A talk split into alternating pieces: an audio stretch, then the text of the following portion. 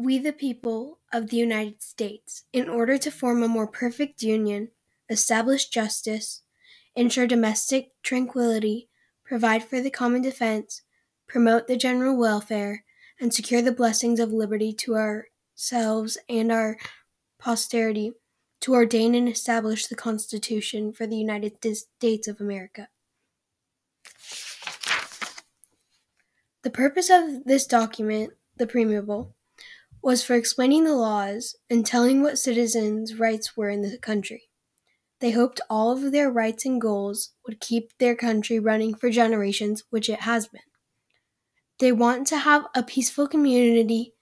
a great court system to provide for the military, to make sure all citizens have what they need to survive,